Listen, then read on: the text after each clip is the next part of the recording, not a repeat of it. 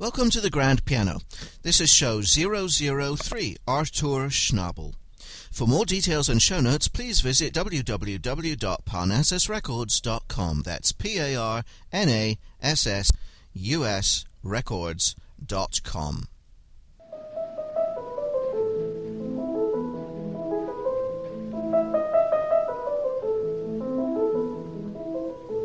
Hello, I'm Leslie Gerber, and this is the Grand Piano. And today we're going to be talking about one of the grandest of all pianists, a man that some of us consider the greatest of them all, Artur Schnabel.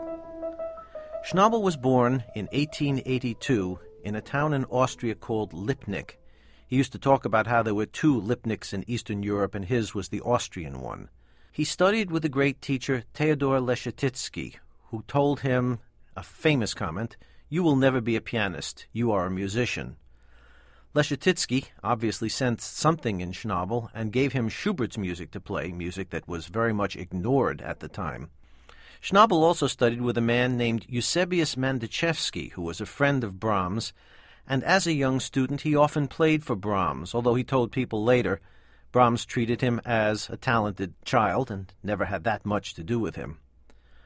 Obviously, one of his teachers, probably Leschetizky, was very hard on him because he once said to one of his own pupils later in life, When I was young, I had a very hard teacher, so I made up my mind always to be kind to my pupils. Early in his career, Schnabel was noted for playing the same romantic repertoire that other pianists used to become famous with. He played Chopin, Schumann, he was a famous performer of the Liszt Sonata. But by the time his recording career began, he was concentrating on the great Viennese classical masters Mozart, Schubert, Beethoven, of course, Schumann and Brahms later. And he made the first complete recording of all of Beethoven's piano sonatas, an undertaking that was considered so risky at the time it had to be done by subscription. But Mozart's music was not as well known at that time as it is now, more than half a century later and Schnabel made pioneering recordings of Mozart's music in addition to his other better known Beethoven recordings. We're going to hear him now in a beautiful piece of Mozart's The Rondo in A minor, Köchel number 511.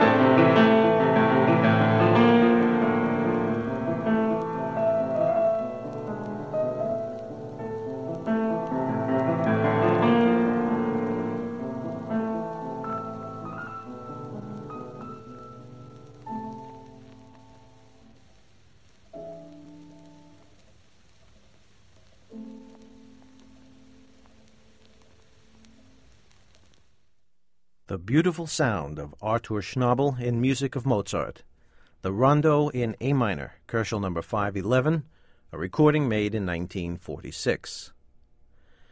Schnabel was one of the most serious musicians, of course. He never played showpieces. He thought they were beneath him, and he concentrated on music that he said was better than it can be played. But that doesn't mean that he was a man without humor, not by any means. He was famous for his puns and his wordplay. He may have been the person who coined the saying, the pun is the lowest form of humor when you didn't think of it first. When he moved to England to get away from the Nazis and had been living in an English speaking country for only six months, he sent a famous note to his dentist I paid fifty shillings for these shifty fillings. There was a guy who learned languages fast. And he once said, In heaven I may be praised for my playing, but I'll be punished for my puns. So, this was a man who had quite a wide range of feelings and abilities, all of which came through in his music making. We're going to hear him now in a rather hackneyed piece of music that almost every piano student has played, and yet Schnabel manages to make it his own Beethoven's wonderful little bagatelle entitled Für Elise.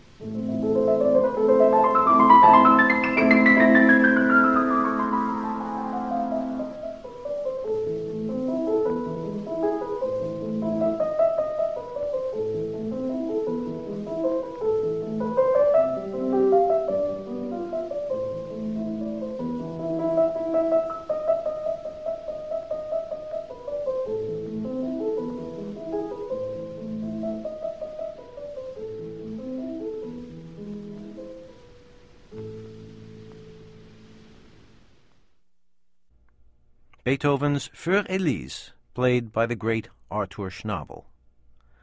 I'm Leslie Gerber, and this is the Grand Piano, and today we're enjoying the artistry of Artur Schnabel.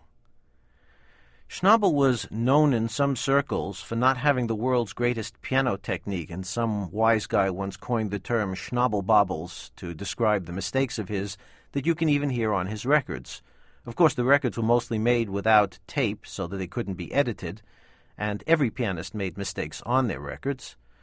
Schnabel sometimes may not have practiced as much as he should have, but he did have quite a formidable technique, and he loved to play difficult music when he could handle it.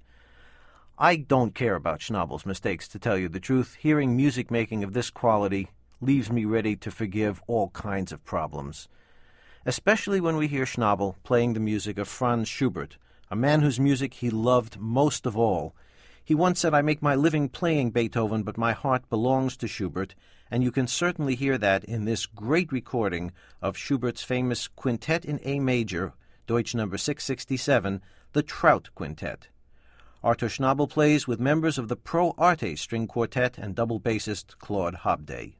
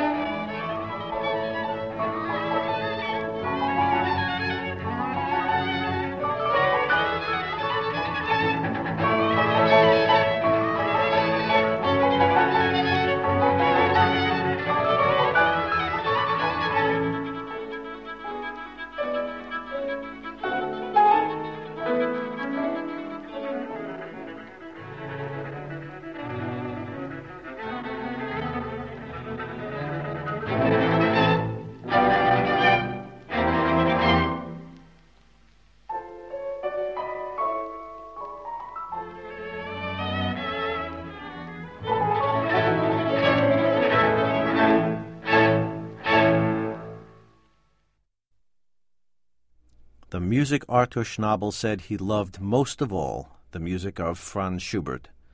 That was the famous quintet in A major, the Trout Quintet. Artur Schnabel playing with members of the Pro Arte String Quartet and bassist Claude Hobday, a recording made in 1935. Still sounds mighty beautiful, doesn't it? That was the thing about Artur Schnabel. For all the intellectual penetration he had of music, the way he knew how things were supposed to go, the thing that was most important about his playing was the feeling in it. How strongly he felt about the music and how he managed to convey that feeling to his listeners. It was what made him one of the great pianists of the 20th century and one of the musicians closest to my heart. I hope you've enjoyed hearing playing of Artur Schnabel. I certainly have. I'm Leslie Gerber, and this is The Grand Piano. The Grand Piano is a production of WMHT FM in Schenectady, New York. Post production assistance from Rob Brown. The executive producer is Liz Hood, and I'm Leslie Gerber.